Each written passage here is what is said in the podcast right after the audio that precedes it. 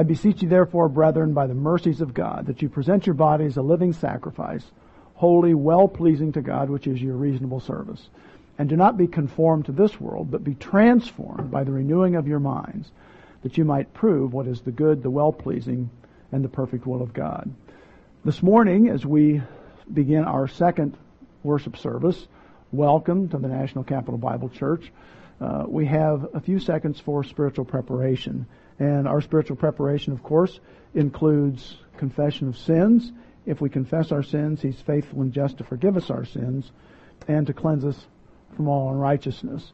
And we have that time to spend in the privacy of your own souls, uh, quietly, silently, uh, addressing the Father uh, and being thankful, of course, as we studied in our first session, for the remarkable atoning sacrifice of our Lord Jesus Christ. This is also our opportunity to express our love for the Lord through giving. And we know that each one, as the Apostle Paul tells us, each one should give just as you determine in your heart, not grudgingly nor uh, reluctantly, for the Lord loves a gracious uh, willing giver. So let's take just a few seconds for our spiritual preparation, and then I'll open us in prayer.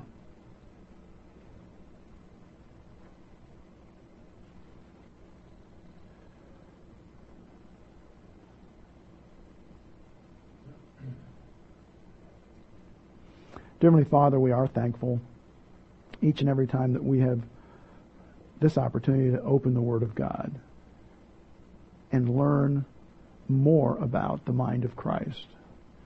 What you are communicating to us through the Word of God, which was preserved through many, many years, but it's the preservation of a text that we believe is extraordinarily accurate. And we're thankful for the ministry of God, the Holy Spirit, in all of that. We pray this morning as we uh, approach the Word of God on several various subjects that Father, we will understand the text, understand the meaning, and that it would be a blessing to us. And we ask this in Jesus' name. Amen. You may have thought it was First Timothy. It's from Second Timothy.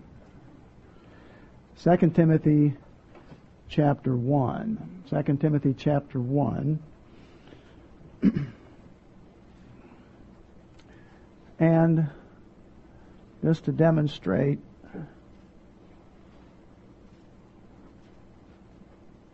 that my heart is in the right place. 2 Timothy chapter 1. Happy Mother's Day. Uh, I plan to spend just a few minutes, which will turn out to be more than a few minutes, but a few minutes with uh, the subject of the faith of our mothers. Um, it is extraordinary how many families um, are godly families because of the mother. It's not the way it's supposed to be. It's not God's plan, but it is. And so we are uh, very thankful for our mothers. We know that mothers are not simply important, they are critical. God teaches us that with creation. And I think one of the reasons that in the beginning, when God creates on the sixth day the man and the woman, he separates the two. He separates the two. And the man is created first. As people often say, of the dirt of the ground. You know. And then the woman, of course, is created later from the man's side, which has ever since been known as rib, but the Hebrew word is difficult to determine exactly what it is, but it's from his side. The Lord takes uh, flesh, tissue, probably the best thing, and creates the woman. And the reason he does is because God has created the man in need. It's not that he wasn't good according to plan. He was created according to plan. That's what the Lord says as he goes through each one of those days of creation. Um, it was good. It was according to plan. The man was created according to plan, but the, the plan was for him to have a need, which was to be filled by only an individual who could possibly fill it, and that was a woman. And there's no arrogance on either side that uh, the woman, huh, you know, you couldn't have got along without me, or the man uh, saying, well, I was made first, or whatever. But each one has a role. The man providing loving leadership, and the woman providing the loving assistance, respectful assistance that only she could provide. And one of those is being a mother. And their mothers are downplayed. Families are downplayed um, today in Satan's world. And sadly, they're downplayed by often, downplayed often by people who should know better. There is no higher calling than being a mother. That's how God plans for the, the human race to perpetuate itself. And without mothers, we wouldn't have a human race. I remember asking that question one time um, by a friend in a frustrating moment. I may have said, I'm not sure why God made women. And my friend said, well, you know, Dan, after about a hundred years, things would sort of grind to a halt. And he's right. Absolutely correct. And so, Mother's Day doesn't have necessarily the best origin, but we're not going to talk about the pacifist role that came out of World War II, but understanding really the importance of women. And as I do this, this doesn't downplay husbands, but we may talk about them later. But the faith of our mothers cannot be better illustrated than in 2 Timothy with Timothy. Now, as I study the different characters in the Bible, and you may or may not remember, we did a study on Timothy, and we've done studies of others. The, the, the personal touch that we see in Scripture for individuals is remarkable. And as we look at Timothy, he was a young man selected by Paul. Why? Why Timothy? He wasn't from Antioch. He wasn't from Jerusalem. He was from a location in Galatia that Paul just happened to visit by chance, you know, God's design. And he selects Timothy. Now, you'd think if Paul was going to select someone that was going to be his companion, someone who would really take over a significant part of the load in his ministry, that he might choose someone who's been to seminary, someone who's a rabbi, someone who has spent a lot of time maybe with the Pharisees, someone who's grown up in this fashion. But he chooses Timothy. Timothy. Why? There was something special about Timothy. And the apostle Paul tells us one of the reasons that Timothy was special. And it wasn't because he just had a mother. I mean, we've all got mothers. You know, everybody's got a mother. Stand up, you know. But he not only had a mother, but he had a grandmother. And they played a special role in his life. An extraordinary role in his life. So in 1 Timothy, 2 Timothy, 2 Timothy 1, Paul, an apostle of Jesus Christ, by the will of God, according to the promise of life which is in Christ Jesus. Here is Paul. Second Timothy is recognized as the last will and testament, if we want to say, of the apostle Paul. He knew he was dying. He knew that he was going to be executed. He's in Rome, in prison, sentenced, going to be executed. And he says, I'm writing to you according to the promise of life. This is the promise of eternal life, the future. And who, to whom is he writing? He's writing to Timothy. I think it's, again, extraordinary that Paul, he could have written to a lot of different people. But one of the people, and he writes two letters to an individual, Timothy. This is a testimony to who this man was. Young man. In one place he says, don't let them take advantage of your youth, Timothy. He could have said, because I've selected you for this job. It's important. So why was he selected? To Timothy, a beloved son. A beloved son. A very special son. We could say dearly beloved. Not his son, physical son, biological son, but spiritual son. Grace, peace, and mercy from God the Father and Christ Jesus our Lord. I thank God, whom I serve with pure conscience, as my forefathers did, as without ceasing. I remember you in prayers night and day. Now, what does night and day mean? We should recognize that as a figure of speech. It doesn't mean that uh, he was, you know, certain times during the day or certain times at night or whatever this could, could mean, but it means it's a merism that means all the time, continuously, constantly. Now, Timothy was on his mind. Why? Now this is so much can be said, and I'm saying a lot here. I'm not trying to get, I need to get to the mother's portion of this. But why is Timothy on his mind? Timothy is on his mind and in his prayers because he's sending Timothy to do what he would do if he could. But he can't. And so Timothy, you are representing me. You're doing what I would like to do if I could possibly be there.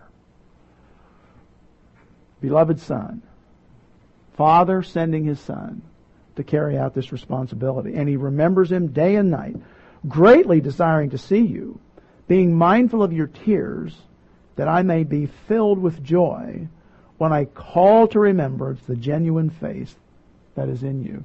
So, Timothy, there was a, a true love, a bond here between the apostle and the young man who was selected to travel with him, to train, to begin to assume more responsibilities, and finally replace him.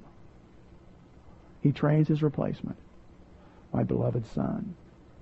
And so Timothy, when he departs, there were tears, and we can understand that. Calling to remembrance the genuine faith that is in you, which first dwelt in your grandmother, Lois, and in your mother, Eunice. we, we can't take lightly verbal inspiration. God the Holy Spirit has inspired these words. Now, we have manuscripts, and the manuscripts aren't inspired, but the originals were, and there is every reason to believe that these words were in the original manuscripts that were penned by Paul as inspired by God the Holy Spirit, and he remembers these two women. And he didn't just remember them in this letter. They are remembered for all eternity. Lois and Eunice. Lois and Eunice. You know, there are some people who desire to be famous. There are some people who seek glory and fame. There is no greater way to be remembered than to be remembered by an author of Scripture, Lois and Eunice. What did they do? I mean, did they evangelize the city? Were they great in real estate? Are they world renowned for renowned for ruling a country? No. They are known throughout history after this was recorded for teaching a son and a grandson the Word of God. We have very few women in the test in the, the Word of God that are remembered for their business acumen. Lydia, yes. And it's not because they couldn't or didn't. But Paul remembers Lois and Eunice, and we don't know what else they did, and they probably did other things, many other things. But It was their faithfulness in teaching the Word of God, spiritual information. The Old Testament was their text to this young man. And was he a derelict? No. So, for Paul to remember them, for Paul to select Timothy, they must have done a reasonably proficient job. They probably stayed with it. I can see a grandmother doing this. And then a mother who may have been very busy trying to support the family. Grandmother filling in. Spiritual information was important to her. Not just the adoration of the child, but making sure that child was going to grow into a spiritual adult. Genuine faith that is in you, which dwelt first in your grandmother Lois, she passes that to her mother, or to her daughter, Eunice. And then that passes to the son, Timothy. And Timothy gets selected for one of the more important jobs in all of history to assist the Apostle Paul. Hmm. The only apostle that was commissioned by the Lord Jesus Christ to go to the Gentiles.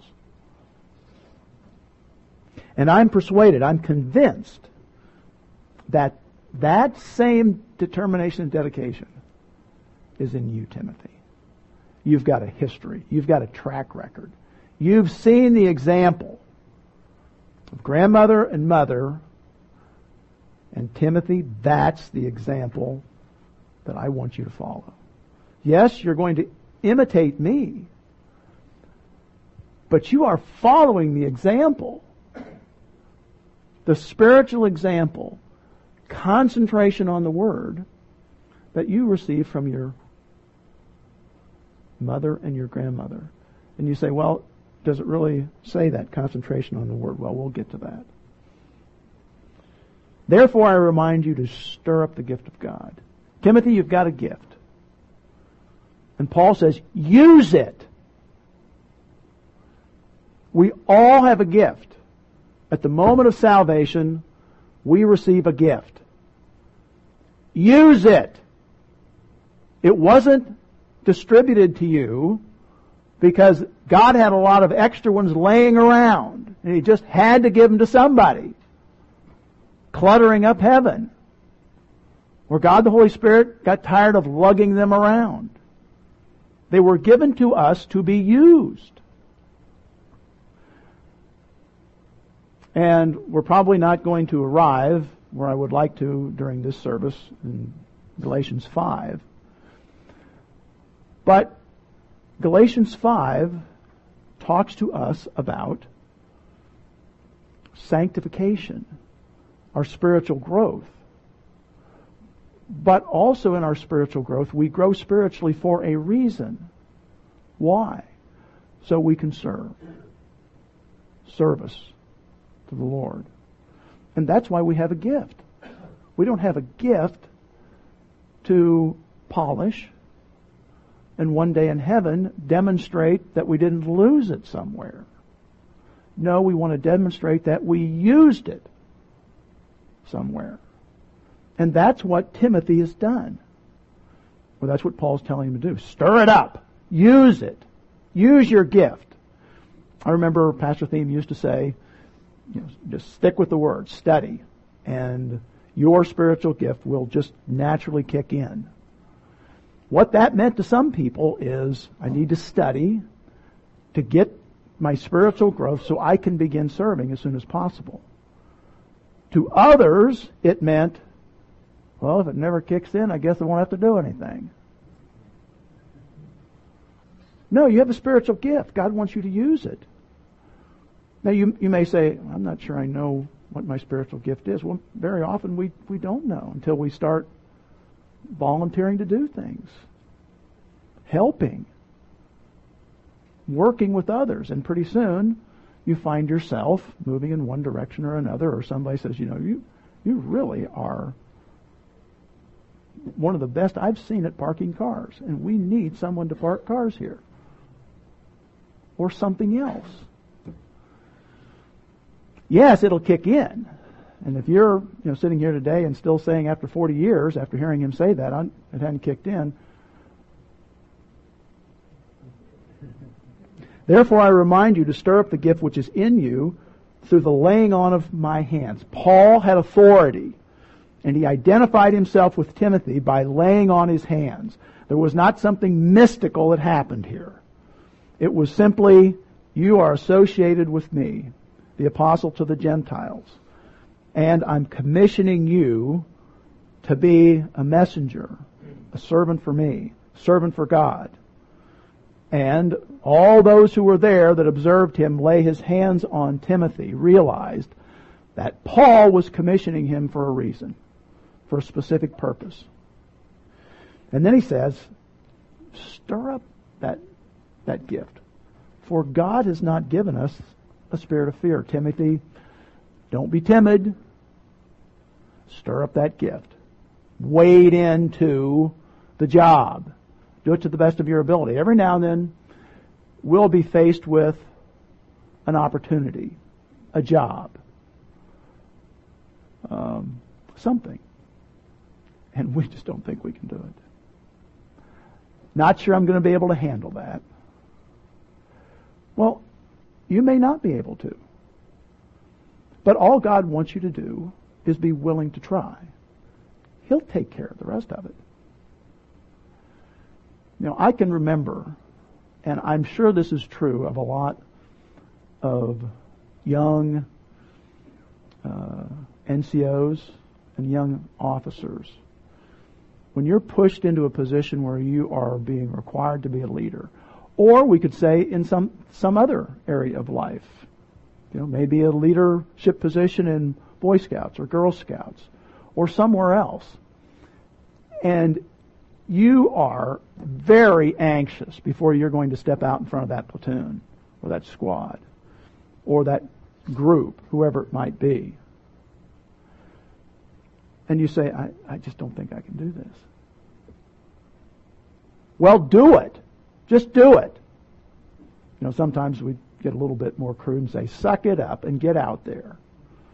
And just do your best. And, you know, you may fail the first time. You may not do very well. But you keep trying. You keep going back and going back. And pretty soon, I think I got this finally. But I can't, as we often say, never did anything and never will do anything. God gives you the opportunity. Prepare yourself as best you can and step out there. And then praise God for whatever happens. And sometimes we're surprised, remarkably surprised. We had uh, new, fresh caught, we could say, uh, Good News Club uh, teacher with us this last week, Ray, and he was going to teach the Bible story. Well, he's been through some training, but as he was standing there, he was saying, "I don't. This is going to be kind of hard. I don't know if I can get it in during the exact time, and uh, this isn't really not me." And I said, "You know, in front of the kids, be dynamic. You know, get their attention, command their attention." that's really not me. You know, I'm not really that way. Well, he did it. He stepped up in front of those 40 kids and taught a class that was by a seasoned professional. And the children were listening. All except maybe Jeffrey, I don't know. But the kids were listening. He just did it. I remember talking to him afterwards and he said, well, I just decided I was going to have to do it. Yes. God has not given us a spirit of fear. Set that aside and serve. But that's what we have here. And his background weighed heavily on his grandmother and his mother. Turn over to chapter 3, verse 15. Chapter 3, verse 15.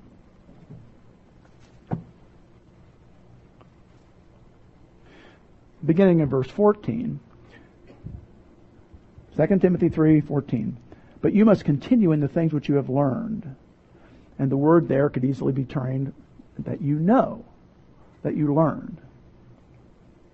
And been assured of, knowing from whom you have learned them.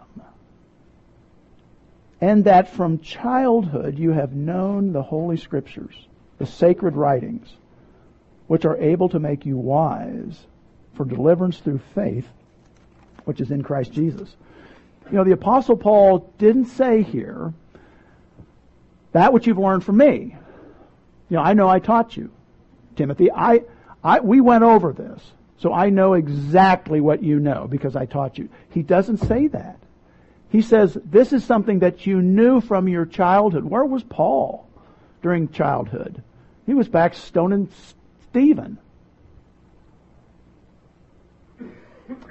So he was learning these things from his grandmother and his mother.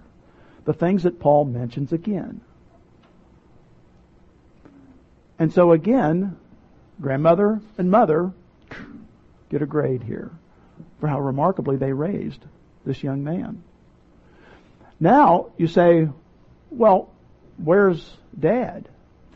Well, about the only thing we know about dad, Timothy's father, is that he was a Gentile and probably an unbeliever. Now, having said that, you might say, hmm, I wonder how this marriage came about.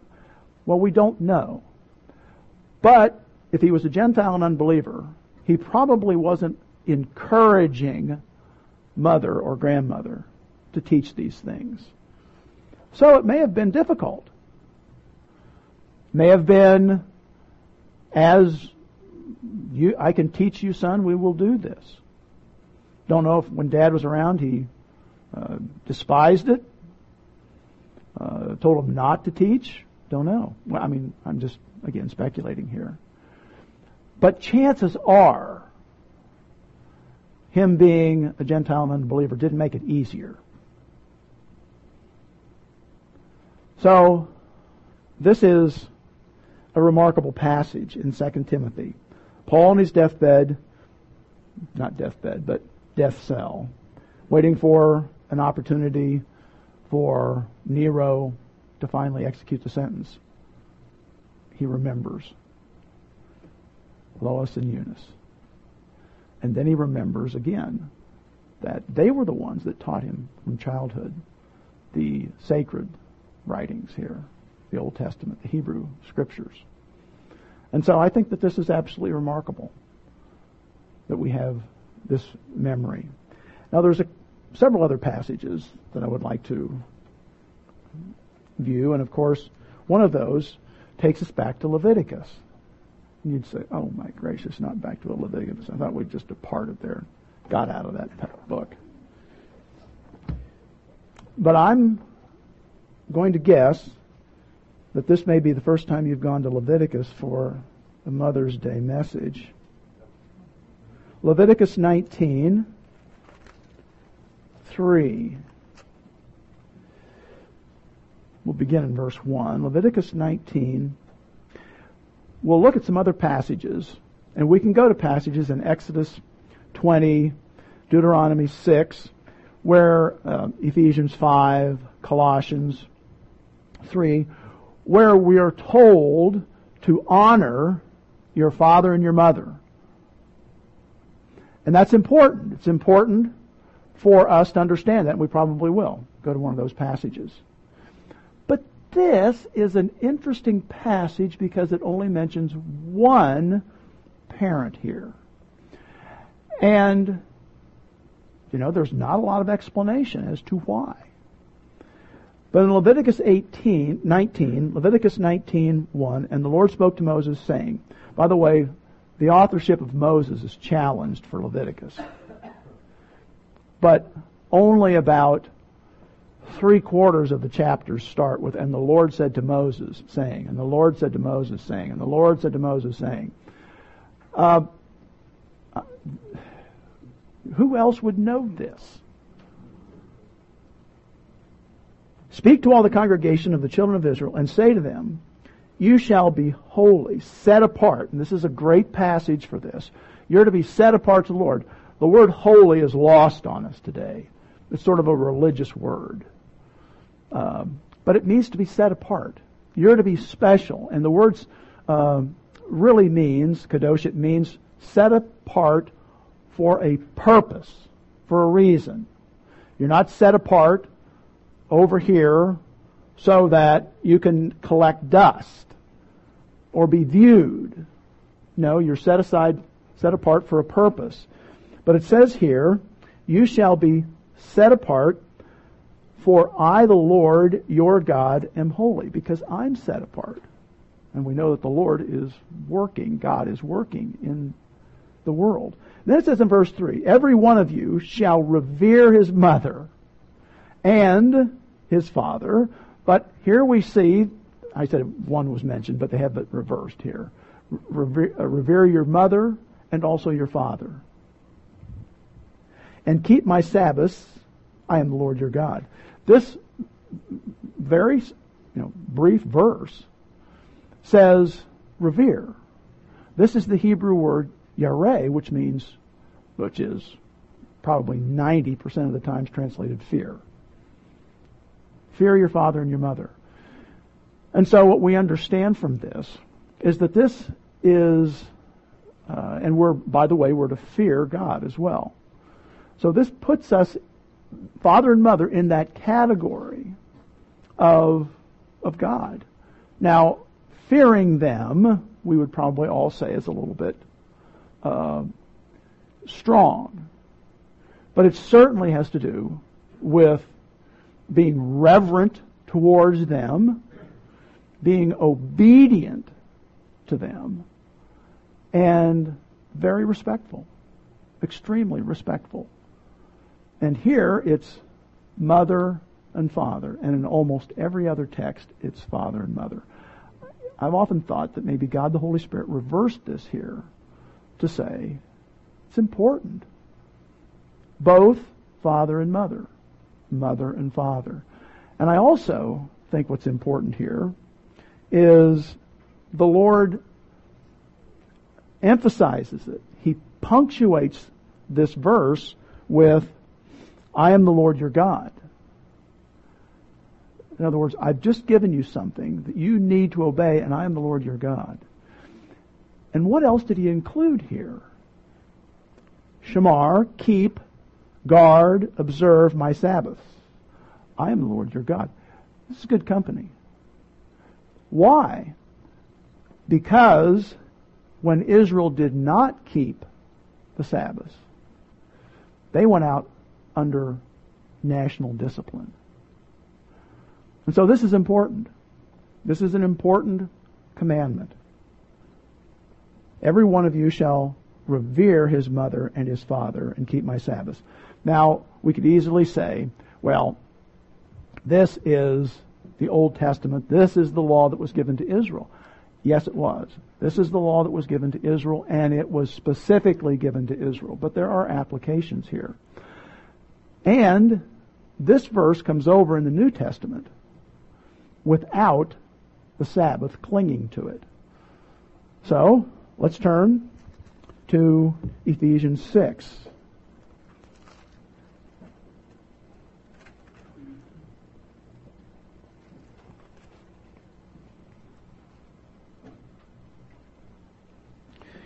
And Ephesians 6 1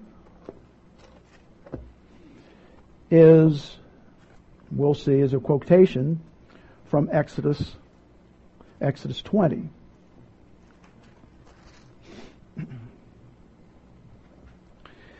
Children, obey your parents in the Lord, for this is right.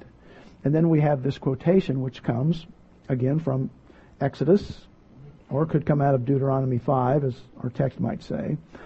Honor your father and your mother, which is the first commandment with a promise, we could say.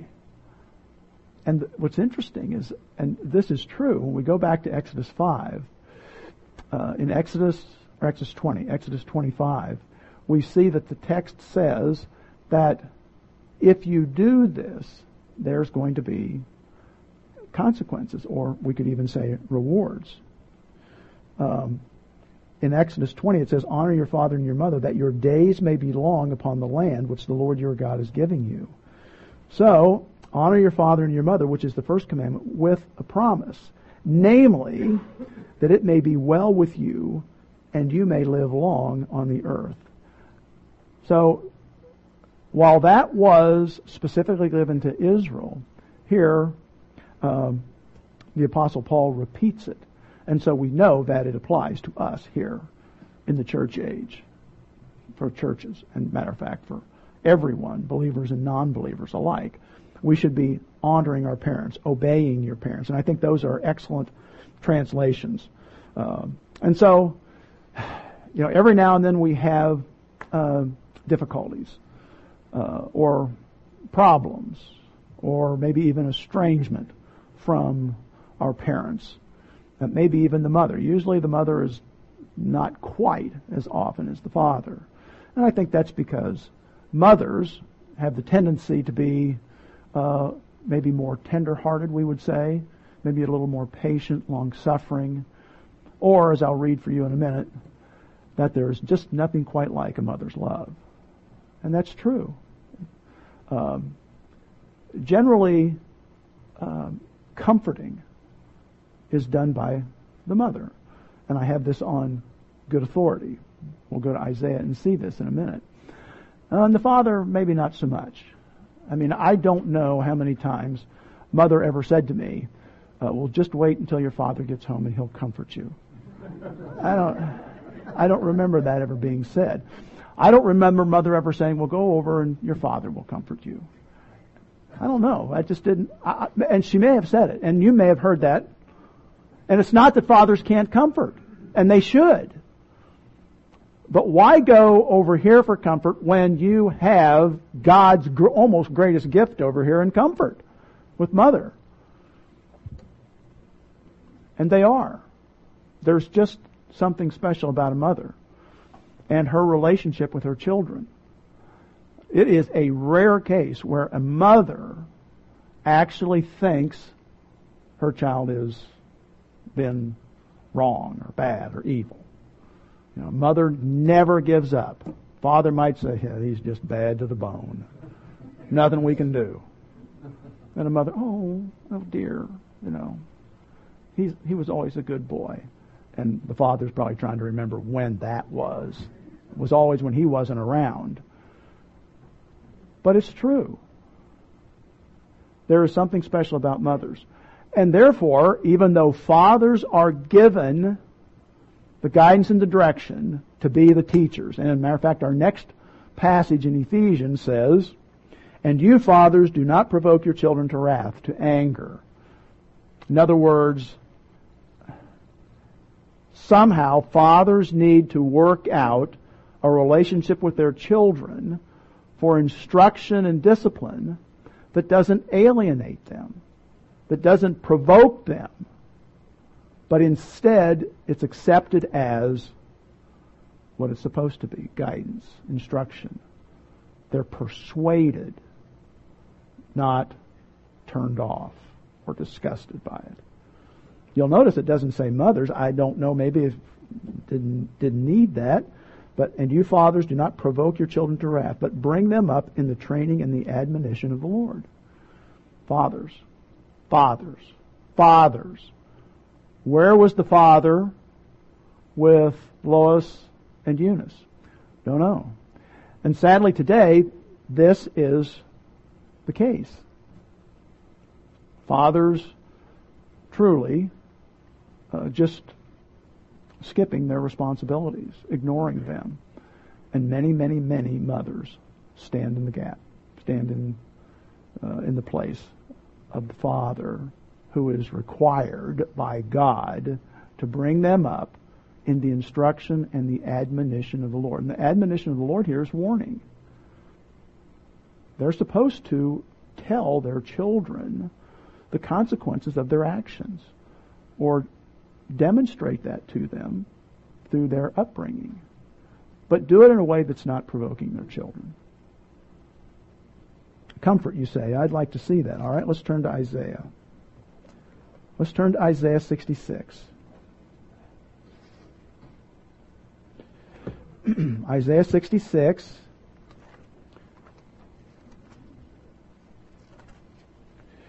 And this is the Lord. The last part of Isaiah is the Lord, this, uh, God the Holy Spirit revealing conditions and what things will be like in the millennial kingdom, the messianic kingdom.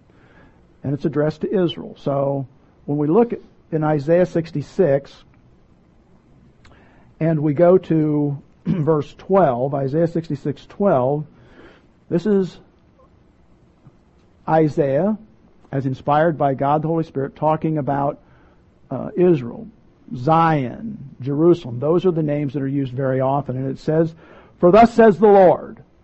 I love that. It's, it's again, it's a punctuation. Everything here, you know, is God speaking through, you know, God the Holy Spirit. But there are times when it says, Thus says the Lord. Take special note. Behold, I will extend peace to her like a river, and the glory of the Gentiles like a flowing stream. This is probably a, a reference to Jerusalem, to Zion. Then you shall be fed. On her sides shall you be carried, and be dangled on her knees. Uh, we could say delighted, dandied. I said dangled, dandied on her knees, uh, delighted as one whom his mother comforts. So God uses the analogy of a mother's comfort. This is therefore a trait of a mother. A mother's trait. Comfort. Now it doesn't mean it's not the trait of a man or a husband, a father.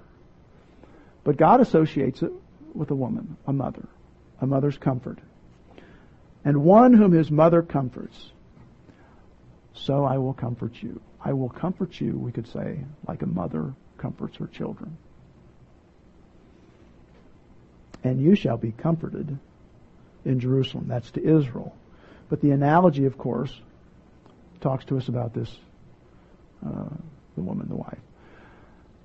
So this morning, you know, happy Mother's Day. Uh, mothers are truly important. And uh, many of you, I'll say all of you, uh, have known uh, the Word of God, are believers in the Lord Jesus Christ, and understand the responsibility, the grave responsibility of teaching the Word of God to your children, instructing them, because you come by that responsibility by way of your husband and by the way of, by the way of being a mother.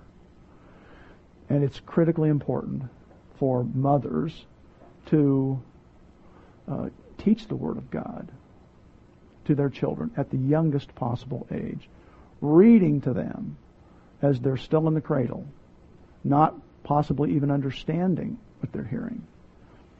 But we're told that the Word of God does not return void.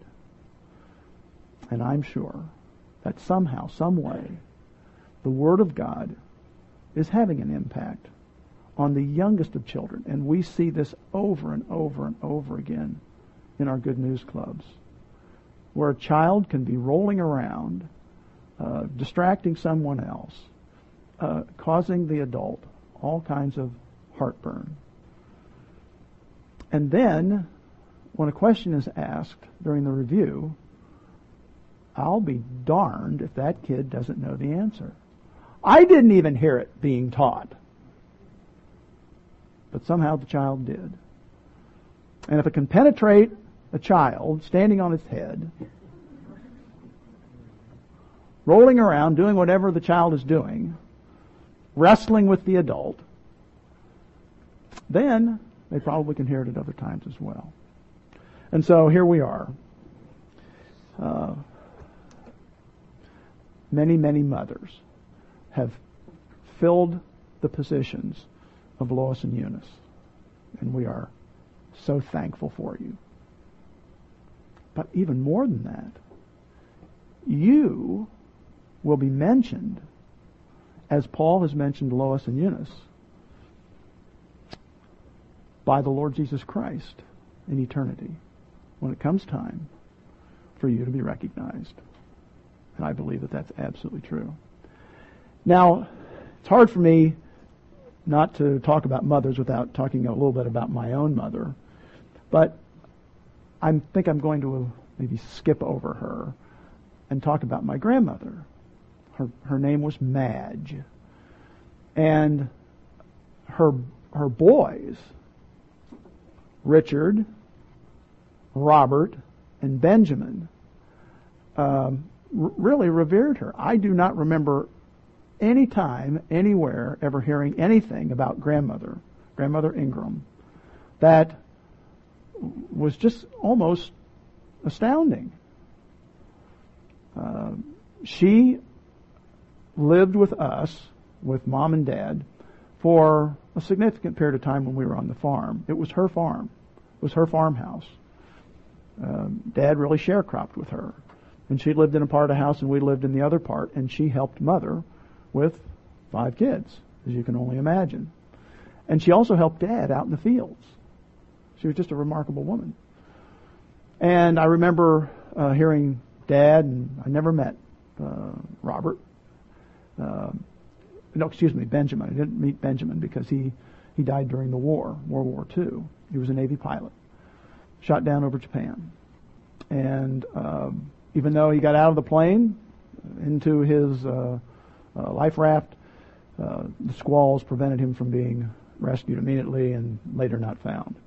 But I remember Dad and, uh, and Bob talking about mother, grandmother, and it was just one of those things that grandmother she did all these things, and uh, I uh, after her death, I was in her uh, trailer, and I'd seen this quotation several times. I don't know if I ever really read it. Just don't remember. You know, when your grandmother's alive and she has all these knickknacks around, you kind of leave them alone. You don't want to break them. But after she was gone, I was over there and I was reading this uh, quotation, and I said to my mother, I said, "That is really great. Oh, did do you know the source of it?" And she said, "Grandmother always said that Benjamin gave this to her. Excuse me, Robert gave this to her." And she said, Would you like it? I said, Absolutely. My mother. The surest love, the safest love, the love that never lies, the purest love, the greatest love, the love that never dies. All these and more is mother love that beams from holy eyes. There is no love that's half the love that mother love implies. John Irving Pierce. Let's bow our heads in prayer. Heavenly Father, we're thankful for your remarkable creation, the creation of the soul of the woman that provides so much for mankind. And we're thankful, Father, that you have provided for us godly mothers who rear us, train us, love us in spite of ourselves. And we pray that they would never give up on teaching the Word of God, the importance of Scripture to their children, that they would understand the impact it has on their children's souls, because it's crucial. And we're thankful for husbands who recognize them cherish them, love them, support them in what they're doing, and provide leadership to them. And we pray that we would do that as men, that we would provide leadership that would allow them then to be the woman that God has created, that you have created them to be. And we ask these things in Jesus' name. Amen.